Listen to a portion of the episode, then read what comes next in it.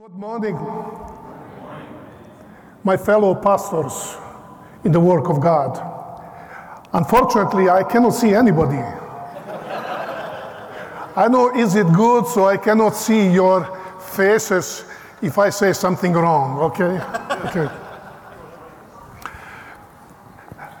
I just want to tell you, I am holding in my hand wallet.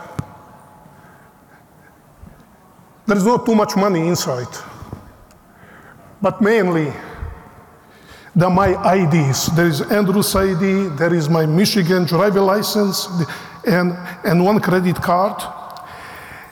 And I have also my PhD diploma. I hardly ever, ever take it out. But when I meet people, when people ask me, who are you actually? I pull out this and I hope that you can recognize what this is all about. It says this, this is to certify that Ranko Stefanovic is an ordained minister in regular standing in the, present, in the Seventh day Adventist Church and is authorized to perform the duties of said office for the period ending December 31. Signed by Ted Wilson, President. This is who I am. And I was, want to encourage you, whatever your position in the church is,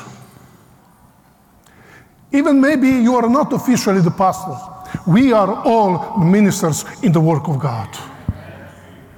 Why am I mentioning this?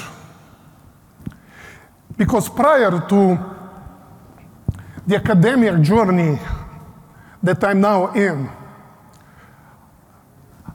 I was a pastor for 18 years.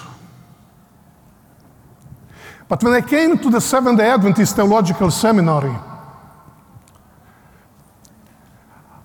I simply started my new journey with God. Can you imagine, after 18 years of pastoral experience, that person can be converted?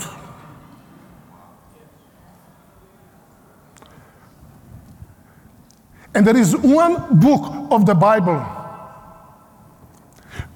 that turned my relationship with God to have a new beginning. That's the book of Revelation.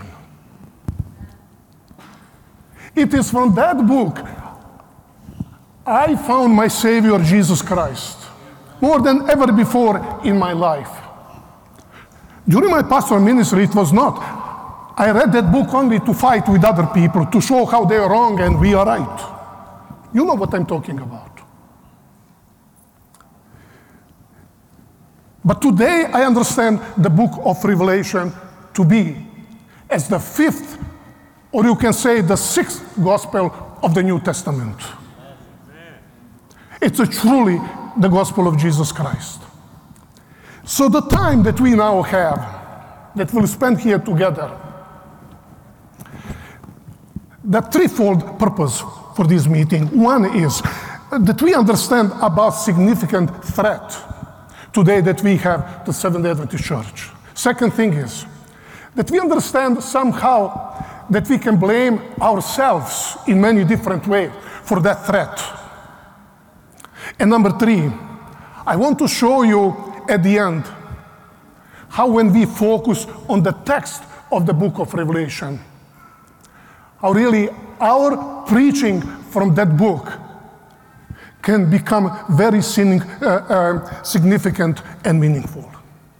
So we don't want to waste time too much to the introduction.